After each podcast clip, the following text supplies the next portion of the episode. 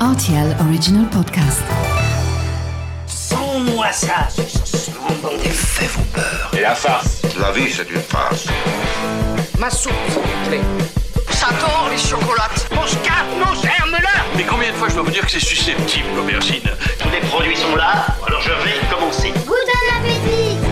Salut, c'est Mathieu Lopez. Bienvenue dans ma cuisine. Au rayon des légumes oubliés du mois de mars, en voici un qui prend toujours un malin plaisir à se faire passer pour un navet, mais sa chair jaune lui donne une toute autre allure une fois caramélisée.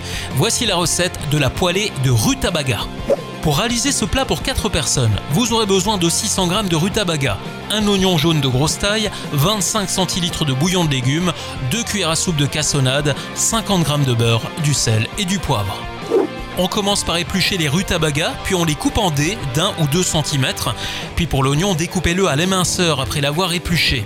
Maintenant, faites revenir les oignons et les rutabagas dans l'huile d'olive jusqu'à ce que les oignons soient légèrement dorés. Enfin, vous versez les 25 centilitres de bouillon de légumes et vous faites mijoter pendant une dizaine de minutes jusqu'à évaporation totale du bouillon.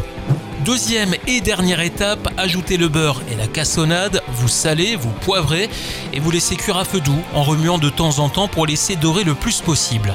Lorsque vos légumes seront bien caramélisés, rectifiez une dernière fois l'assaisonnement, puis vous pourrez servir accompagné d'une belle saucisse de Toulouse grillée par exemple. Voilà, j'étais ravi de vous recevoir dans ma cuisine pour cette poêlée de rutabaga et maintenant, c'est à vous de jouer les chefs en cuisine.